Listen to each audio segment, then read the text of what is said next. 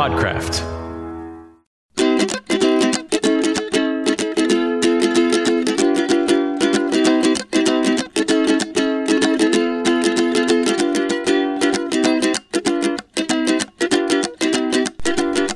Welcome back to the Craft Beverage Institute of the Southeast. Once again, I'm Puff, and with me today is Chris Harshman from AB Tech. He has a bunch of titles, but one of his favorite titles is Whiskey Enthusiast.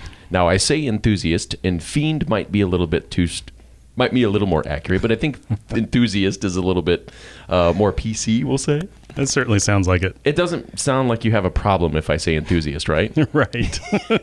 like a fiend or somebody like that has to go to meetings. So I just yes want to keep it on the level, keep it on the up and up. And so, when did you start getting into into whiskey? How did it? Uh, when did you discover it? When did your passion for it come? And uh, it, there's a lot of questions I've got to ask for you because I know there's a lot of people out there going, "Well, I had a bad experience once with whiskey, or I don't really like the taste, or you know." And you've introduced a lot of people, even at AB Tech, to uh, to whiskey. Um, Steven, for one, uh, you guys go back and forth quite a bit. So I'd be curious to see your story and your love affair with whiskey and where that where that developed and where it came from. absolutely so it probably started about three years. I'm pretty recent three or four years ago. Oh, a noob. yeah totally. And um, i kind of went f- two feet in. I uh, stopped by an abc store. I had heard about you know bourbon. Hadn't really tried one before. Sure. decided um, at a particular halloween event tonight's the night. So i happened to walk in and the person said um, at a north carolina abc store oh my gosh we almost we only have one more bottle of buffalo trace. You should try this so i walked home with buffalo trace knowing really nothing about anything Wow. and um, I really kind of fell in love with um, the vanilla, the caramel, the all the, the you know the rich palette of of bourbon, the taste profile. Hey, well, first of all, you started out with a great bottle. Yeah, Now, absolutely. They, they don't sponsor the program. If they want to sponsor the program, please do. But Buffalo Trace is a great bourbon to start with. It's so delicious. it is. It, I like to call it like a reference bourbon. It's I like would I would agree. exactly what a bourbon should taste like, like the the baseline. Yeah, it's got all the stuff that you want and a little bit more. Absolutely, I wish it came in a bigger bottle. now, again, enthusiast, no problems here. right. Uh, no I- meetings. no, what one of my you know one of my kind of go to, you know, I, certainly we've experimented with bourbons, and, and you buy things uh, uh, all over the country, and you you you know you're looking for some of these uh, delicious flavors that uh, some of these bourbons cooks out, but you know you always have kind of your go to and standards, and, and to tip my hand, one of those for me is certainly Buffalo Trace, and I, I really enjoy that one.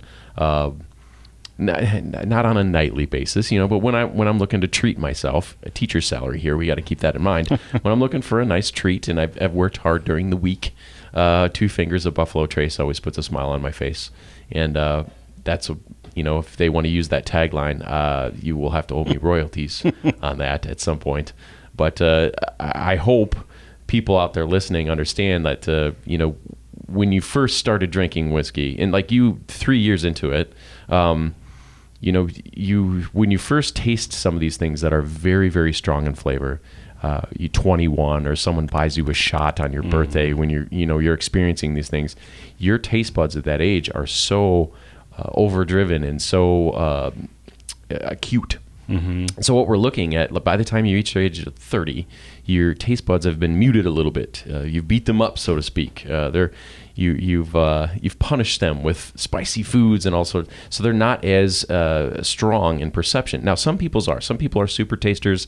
Some people are very very uh, delicate in into smells and flavors. And, and there's nothing wrong with that. But for the majority of people things taste different as we age and so you don't see a lot of 18 year old scotch drinkers uh, because scotch has a big, huge smell and flavor for the most part. Uh, and, and whiskey's kind of the same way. It seems that, you know, as we progress in age, our, our palate changes and we, and we understand some of the flavors that are coming out of these bottles. And so for you, diving headfirst three years ago into this, this whole bourbon scene is fascinating to me because it's always kind of the progression. Like, beer it starts out with oh I stole Budweiser out of my parents' fridge. Right. Uh, whiskey for some people oh I drank you know Jim Beam White Label out of somebody's you know liquor cabinet when we stole it. Uh, You know, and so you went you went right to Skipped Buffalo. Yeah, no, I don't need any of that stuff. not, not that there's anything wrong with that stuff, but like uh, Buffalo Trace, and and no wonder why your love of bourbon came quickly and developed quickly because you really started off with a, a great product. and and it's interesting, you know, to talk about like the the progression of your palate. Um, I started, and and I, you know, I'll just preface this by saying there's no wrong way to drink bourbon. Like if you like putting water in it, if you like Do it. putting ice in it, Yep. rocks in it, you know, it's your preference, and It's- no one's going to tell you that's wrong. That's true. And and the people that are telling you that you're wrong, don't listen to them. Yeah, Enjoy things the way that you enjoy them, as long as it's in moderation. absolutely. so I started. You know, I, I poured it out of a bottle. I thought, wow, this is way too hot. I can't handle this. So I put ice in it, and that was perfect. I got a um, a ball, an ice ball maker. Sure. And for a long time, I was pouring bourbon over a nice, you know, it, it would crack as I poured it over, and it was part of this whole sensory experience. Oh, and it's cool. yeah, No, and it's it, it partly you know making the. The, the work that goes into making the ice ball. I say work, but you, I mean, you have to fill it up, you have to let it uh, freeze, and then you, you're like preparing for the process and the excitement of having that bourbon because you've had to already prepare. It's like the glasses that you brought today. absolutely. You bought an official nosing glass. You're, I mean, you're, you're a hundred percent into this. You, you, you know, it's, it's, it's, it's amazing to see this. It's exciting for me to see uh, other enthusiasts come in and, and be so passionate about it. But like that, that making of that ice ball, that was a preparation the day before Yes. that you knew that you were going to get to it. There's an anticipation there as well over that. Like, I know I have ice in the fridge. I know I can enjoy a glass of whiskey tonight. And now, uh, the term, um, I hate to say it, but proof whore has has been used to describe you. And for those people that do not know what that is, there there are uh, people in the uh, whiskey enthusiast industry looking for things that are of higher proof, uh, unadulterated with filtration or something along those lines. That that term has been thrown out on you by some other people in this in the enthusiast industry. I'll totally own it. you know, there was a point I was enjoying things on on ice. yeah, so this this And then I evolution, yeah. I started noticing that it, it was kind of watered down. Like suddenly there became a point where uh, this just doesn't taste as good as I thought it would. So I tried it without the ice, and I thought, wow, this is so much better. you know, even bonded things like that are 100 proof, Yes. and you know the higher proof things. We're not even talking about 80 proof anymore. No. um, it, it just didn't. You know, it, it sort of stole some of the richness in the, in the middle part of, of the taste, and it it definitely stole that nice Kentucky hug on the back end where you you just feel all nice and That- warm that- on the inside. Yeah, that warming sensation that kind of comes and comes up from your belly. yeah. That really kind of yeah, that Kentucky hug. I like the way you describe that. A lot of things will just sort of fall off the back of the palate, and you just you're enjoying it. At like um, there's, I get. Can I mention like particular You bet. like Old Forester 1920 is is famous right now for having a really nice bouquet, a nice nose, a nice palate, and all that's true, but it just disappears off the back of the palate. You're you're enjoying it as it sort of moves through your mouth, and then it just boop, it's gone. It's one of those things that uh, the way I look at it is it invites you to to your second drink much sooner than some of these other things. Um, it, it- it's a very palate cleansing bourbon. It pairs well with a lot of foods that are uh, oil, high in oil, high, like cream. Like it sounds crazy, like fettuccine alfredo and that particular bourbon. It's a palate cleansing thing that helps remove some of the oils and richness of the sauce, and then you're not having this like not cloying, but like this bourbon oaky kind of flavor muting some of the food. It's it's it's it's delicious, but it is that type of uh, experience as opposed to some of these other things that you're talking. about. and you got this this big grin on your face because you know.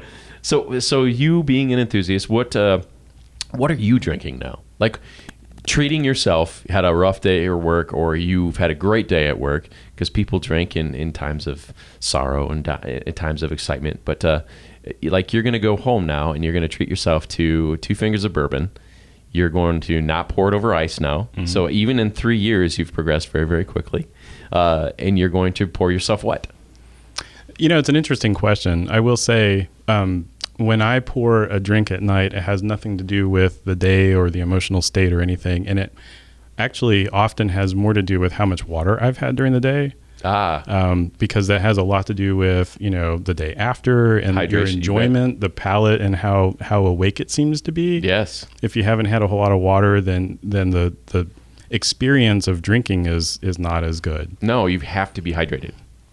So uh, I go from bottom to top. I have a, a bottle of uh, Heaven Hill six year old bottle and bond that you have to go to Kentucky for, and in fact, it's it's been discontinued now.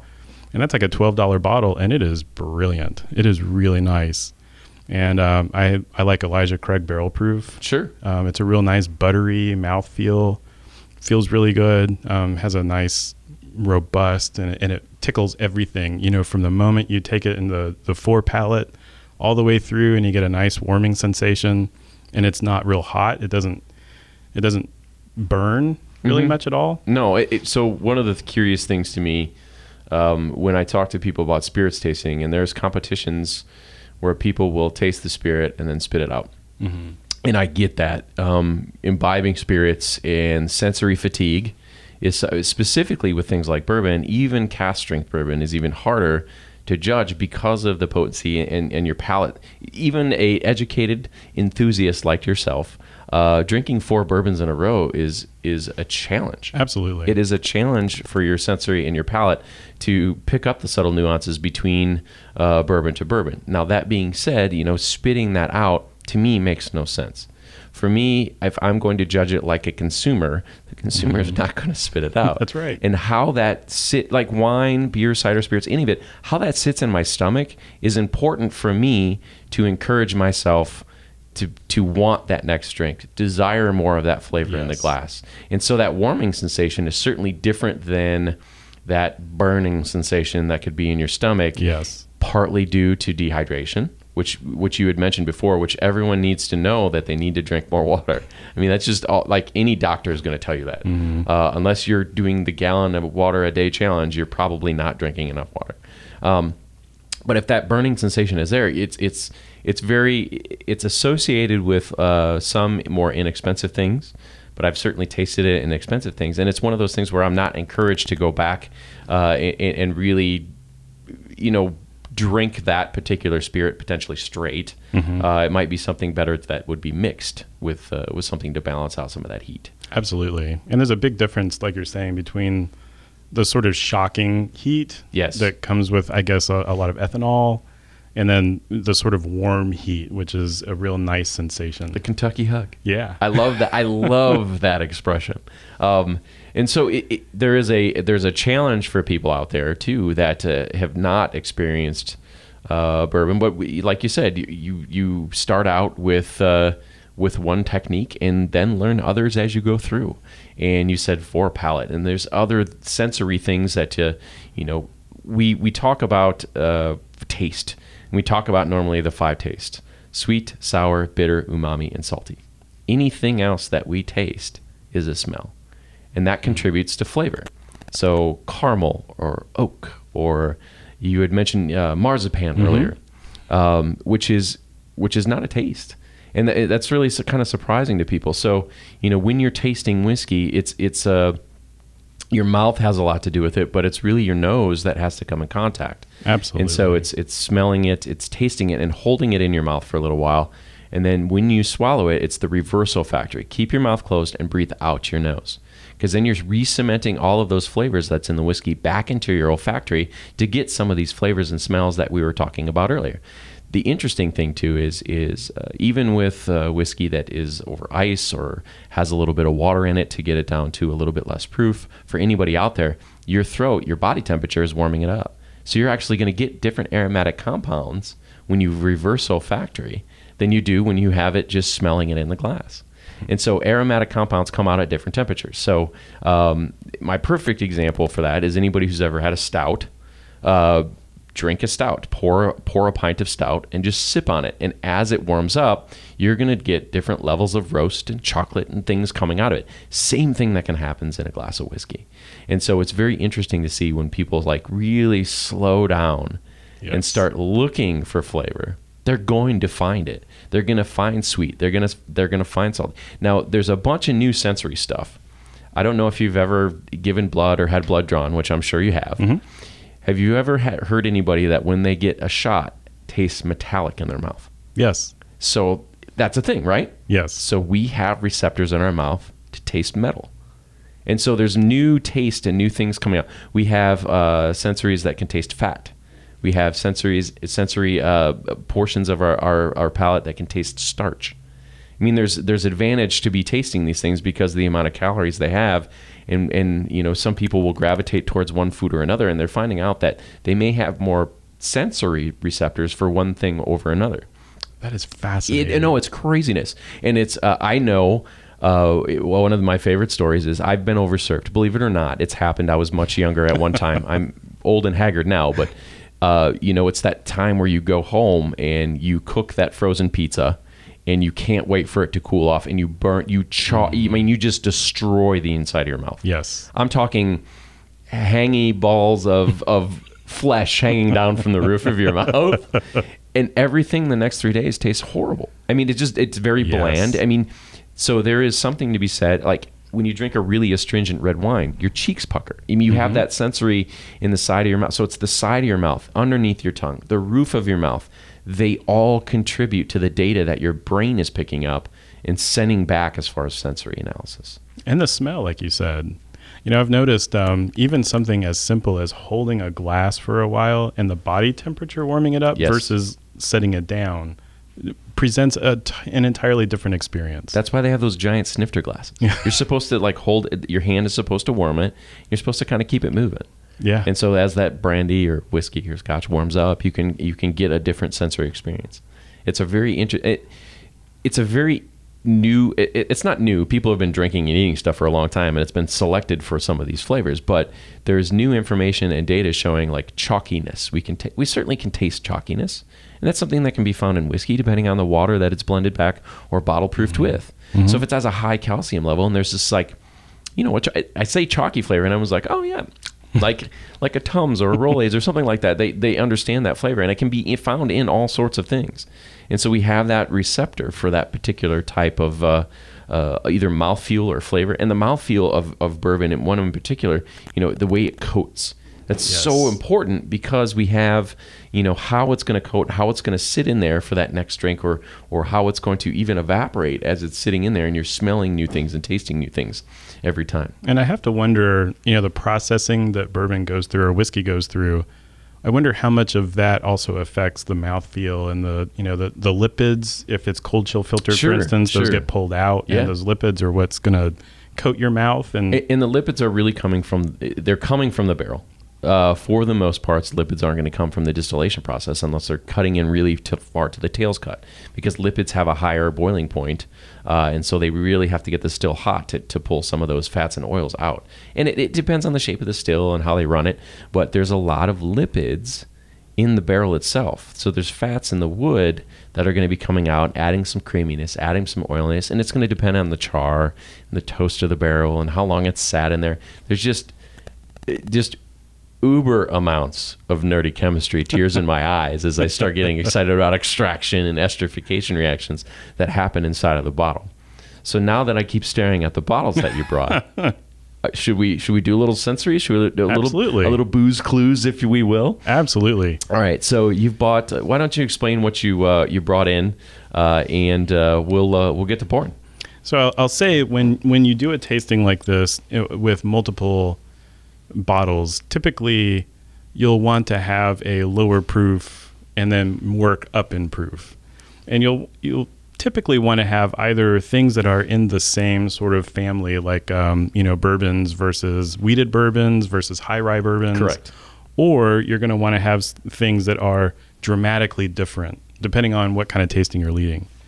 Yeah. Um, so from bourbon to bourbon, you could have a wheated bourbon, then a rye bourbon, and then a high rye bourbon, and then a high corn bourbon. I mean, you could go down that line, but uh, compare like with like makes more sense to me. I agree. Yeah. And one of one of the things that I really love about bourbon now is uh, a lot of store brands or a lot of stores are going and picking barrels, and that seems to be where where the really unique stuff comes from now. It's it's not necessarily the distributors or the um, the distilleries that are picking the the interesting things and making that annual release, like the birthday bourbon or whatever. Yeah. Sure. I really like the store ones, the store picks, because when you find a store that seems to match your palate, you know everything they pick is going to be fantastic. so just to sort so, of so what people don't understand about store picks, and it's not necessarily common uh, in the state we're in. North- That's right. North Carolina. But if you head up to Tennessee and Kentucky, um, they have a good relationship with the distiller. They know the people producing their whiskey, and they can go talk to them, and they go taste barrels. And when you say barrel pick, they pick that barrel. Absolutely. They pick the particular barrel that they're going to bottle up and sell to the consumer. And so when you have uh, like-minded individuals that have like-minded palates, like you said, you found your store. Yes, You have uh, you're you're a fan of their palate. You're a fan of what they're doing, and that the the barrels that they pick are right in your wheelhouse. So Absolutely. to speak. Yeah, yeah. and anything even you know they recently picked a Stranahan's, which is totally outside of bourbon. It's it's going to be real cereally Yes. and and malt. It's a malted whiskey, so much more grain to it. Yeah. totally different. But because their palate is something that I appreciate, and when they go and pick a barrel, they're looking for the same things I like. You know, a real big bold flavor, kind of on the sweet side. Yep. Of a full experience from beginning to end, I know that even something that's outside of bourbon, I'm really going to enjoy. Yeah, and and and that's the other thing. Establish a relationship with the people working at these stores. Yes. you really it's it's like getting a good butcher getting a good cut i mean it, seriously i mean that that uh, it sounds funny but uh, you know make that connection make that uh, find that person in the store with uh, like-minded flavors uh, you know that you like and and they'll steer you in the right direction i mean that's what they're there to do Absolutely. yeah, and so if you can you can establish that connection and establish that relationship with that individual, um, you're going to have a better, uh, you know, this stuff isn't inexpensive by any means. No. It is an affordable luxury for some, uh, and it's a you know a, a treat for others. So you you want to invest in things that you know you're going to like ahead of time, uh, what Yes. whatever it is. That's exactly right. You know. It, you know, money doesn't grow on trees because if it if it did, I'd I'd have a lot of those trees planted. you know, when you're spending $45 on a bottle or more, you want to know that you're not wasting your money because you're going to live with that bottle for weeks, months, or years, depending on how often you drink from it. Yeah, you know it's funny you say years too because when I moved down here uh, five years ago, I moved a ton of liquor bottles, and any like I dread moving again because now I've collected even more, and it's you know new flavors coming out or new finishes or new Yes. uh, like you said store picks. You know you you. it's like oh I don't want that to slip through my fingers, and I have all these other bottles I should be drinking, but you know this one's the new one. I want that one. And you know what's interesting about what you're saying too is um, I've noticed over the years as my palate has uh, matured, I guess is the right word. I've noticed the things that I picked up that I thought were really good early in my experience, I now go back to and think, wow, I would not have bought that no if my palate were then what it is now. Well, and it's the evolution of the drinker. In, in at some point, for the most part, uh, everyone can go back to some of those things that they used to like and appreciate for what it was. And, I and I, I know you do. Um, and you know, it's it's you're you're looking for different things now and different flavors than you really were even three years ago Yes. which is that kind of the evolution of the drinker. It really is that way. You kind of go around full circle and you say, "Oh, this is a wheated bourbon. I have some preconceived notions of what it should taste like, but this is a very interesting expression of what that's supposed to be." Now, maybe it's not, you know, something that you would go revisit, but you can appreciate you know what went into it and what it what it is supposed to be. Absolutely. Yeah, and so it's it- it's that's a funny thing to say because people do it with beer, they do it with wine, they do it with pretty much anything with booze in it, and it's it, it's kind of an interesting thing to see what people uh, what people come up with. Well, we're going to take a break right now, and we're going to pour these, so we uh, we don't necessarily take a bunch of dead air when we're trying to pass a bunch of bottles around. So hold on just a second. I, I'm looking for the ones that um, don't have the dust around the Yeah. bunghole because you know that's where the people who work in the warehouse Have have, been leaning been- up against and getting some. and sampling themselves. So we're back. Uh, we just poured ourselves a couple of uh, Old Weller, and one was the store pick, and one was the uh, the 107 proof. Uh, it's a pot distilled bourbon, uh, wheated. And so I have some preconceived notions about it, but in the glass it looks beautiful. You're like deep copper and just tears. It's hard to see through the tears in my eyes because I do enjoy. Uh, I do enjoy this stuff uh, probably more than I should. Nice Um, thick legs. no, I mean it's uh, and and one of the things that people get misconception about the legs is like, what's it telling us about us? Well, it's giving a preconceived notion of like the mouthfeel. Yes. it's getting this stuff is gonna coat. Yes. and I'm excited. I'm excited to see the difference between you know your your people doing the store pick and it, you know we jokingly was like we need to get together and do one of these store picks, and I'm I agree. Like we should be able to find enough people that we each get a case and we can go taste a bunch of barrels, Oh, absolutely. or at least under the guise of that, right? right. yeah, no, we'll be back. The check's in the mail. Sir, you just had 14 barrels. I know, and we're trying to figure it. we're- There's a battle. There's a It's going to be the 16th one. well, I- and I know that you can buy a whole barrel um, from a lot of different places, yes. and you can just have that barrel uh, with your name on it. Absolutely. Although I think it's getting harder now. It is. It, well, there's a little bit more regulation than some other things, but it would be just neat to be able to say that I own a barrel of whiskey Oh, yes. that I'm putting down and letting it age for 10 years, and then I'll go back and get it all. You know, it's interesting you point that out. As an enthusiast, one of the things I learned early is there's um, all of the distilleries, most of the distilleries have like a, a fan club. Yes. And so Maker's Mark, for instance, lets you put your name on a barrel and then they age it for six years, I think. And then Yep. by the time it ages, they'll reach out to you and say, Hey, you want to come get a couple of bottles out of your barrel? Yeah. That's kind of fun. And you get you get gifts every year. There's a couple of them where you have to go to the distillery and they don't even advertise it. Oh, interesting. So I will tell you those off air because I don't want Nice. other people getting my picks. I'm a terrible human being. But there's a couple where, I mean, the list is maybe only 70 people. yeah. Nice. Like I say, I'll tell you that off air. I don't want. Oh, I'm looking I don't want that. people on the podcast going, "Oh, I want to get on that list and steal everything." That no, no people. Daddy's got to have some secrets. So let's go ahead and dive into this uh, uh, this old Weller. And and you know, I'm not gonna lie to you. I've had this before. I've bought a bottle of this. I think it's brilliant.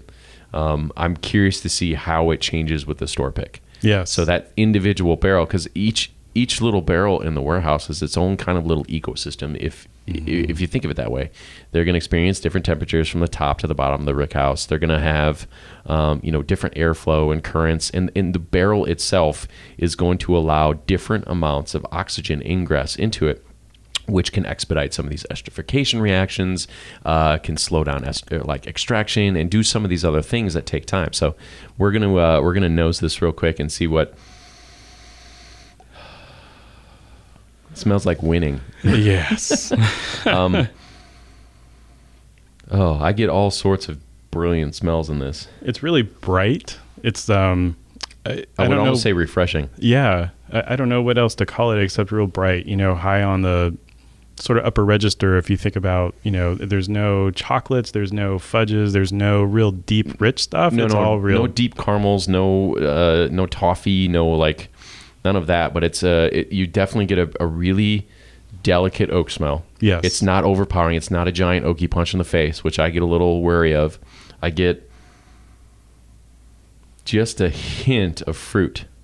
yes. I mean, if you can get and kind of bright fruit. We're not talking like stone fruits or, No. or rich berries. It's it's all And, and one of the tricks I wanted to show you too, specifically when we're talking something that's 107, is uh, even in these tasting glasses, the ethanol is starting to evaporate and collect in the bowl here really, really pretty quickly.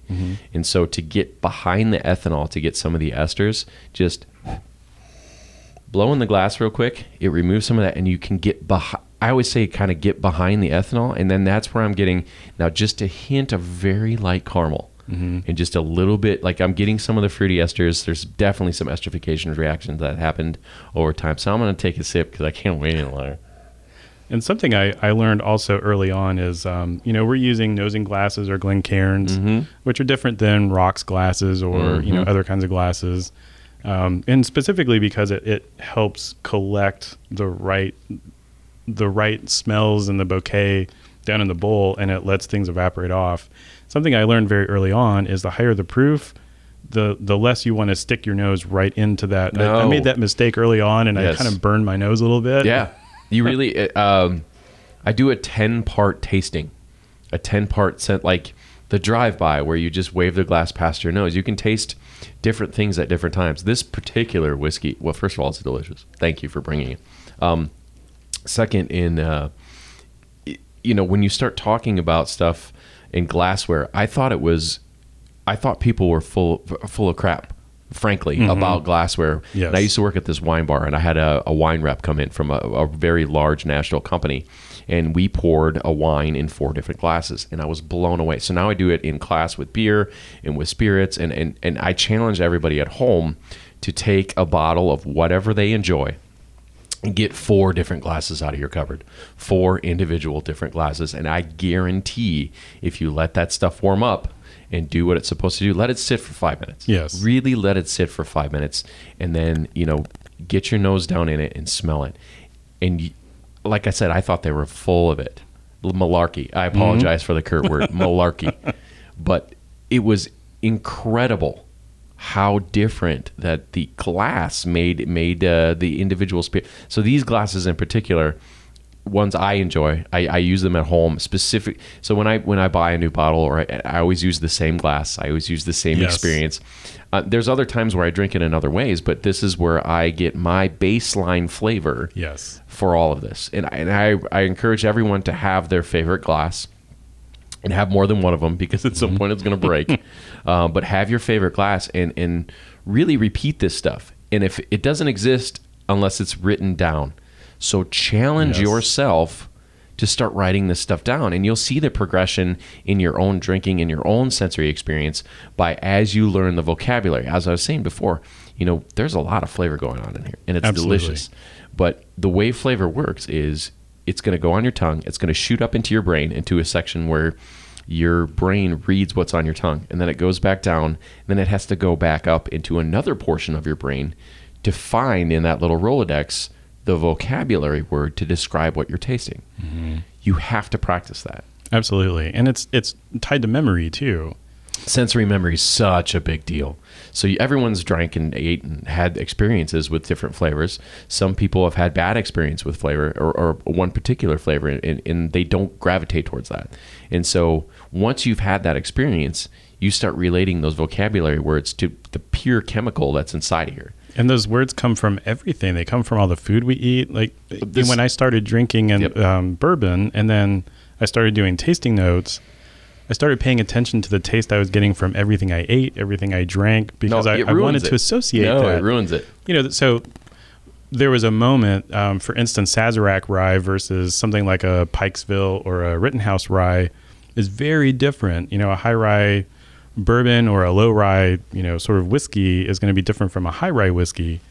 And there was a moment when I nailed the specific flavor I was getting out of Sazerac and I called it rock candy. And, Yeah. and that was exactly the, ta it, but it took, it took several iterations before I sort of nailed that down. No, and it takes it takes a bit to kind of peel back the veil. And, and one of the things we try to do in the curriculum program here is, you know, you have that sensory recognition, but what how do we get to the chemical? So I use the class, and I've used it on a podcast before. I had that we spiked a beer with this uh, with this chemical called geraniol, which is a, a rose. And so one of the students in the class is like, "Oh, this reminds me of my grandmother." I was like, "Well, your grandmother smelled like roses." It turns out she wore a rose-based perfume. Interesting. And so he associated that particular chemical smell with sitting on his grandmother's lap while she was reading to him. And that's something that everyone has that sensory recognition um, and can go back to. And so it's an interesting, like, just process thing that people do in their own minds to try to get to these particular chemicals. And so this this is not the store pick. So I'm gonna I'm gonna move over to the store pick a little bit before I finish that one, so I can go back and kind of revisit it. Store pick is a very similar color. I mean, it, it, it's not, but just nosing it, it uh, it is way different, yes. way different. And I, it's not because it's sat in the glass anymore. I mean, we poured about the same amount. It's just One thing that so much. I notice for myself is it it must be maybe a difference in the the ethanol or something, but it's it's E- the, ethanol is ethanol. I mean, that chemical isn't changed. But what is changing in here, and what I can tell you is there are more esterification reactions that happened in this Mm. barrel. So what I say with esterification is if you have a weak acid, something like uh, poor example is butyric acid. It smells like baby vomit or rancid butter. Horrible. Oh no, horrible, horrible stuff. But if you let it esterify with ethanol, and oxygen helps uh, you know expedite that reaction, and heat helps expedite that reaction, it'll turn into ethyl butyrate. So if you've not chewed a pack of juicy fruit gum lately, the flavoring agent in that gum is ethyl butyrate. So you have these tropical fruit flavors. Some people associate it with pineapple. Some people associate it with passion fruit or guava. So you have some of these different smells, tastes, and flavors. And each, even with that chemical, people's palates are so different. They have a different way to describe that same same chemical. So when I smell this, I get more fruit forward. I get Yes. less of the. I mean, they're at the same proof, Yes. which is in, in, incredible to say. But this smells less hot. exactly right. It smells. The ethanol isn't as prevalent in the smell um, in this particular bourbon than than the than the one that they. Re- so this store pick, to me, has way more subtleties going on just already in the smell. Mm-hmm. And I know, and now I, I, I know more about you just because of your store picks now. But it, it, this is super pleasant in the nose. I mean, there's a lot more fruit going on. I'm getting a little bit deeper caramel, not much. Right. Really, really not much. I'm guessing they char their barrel like three or four alligator char. You know, n- nothing past a number four. Mm-hmm. Hmm.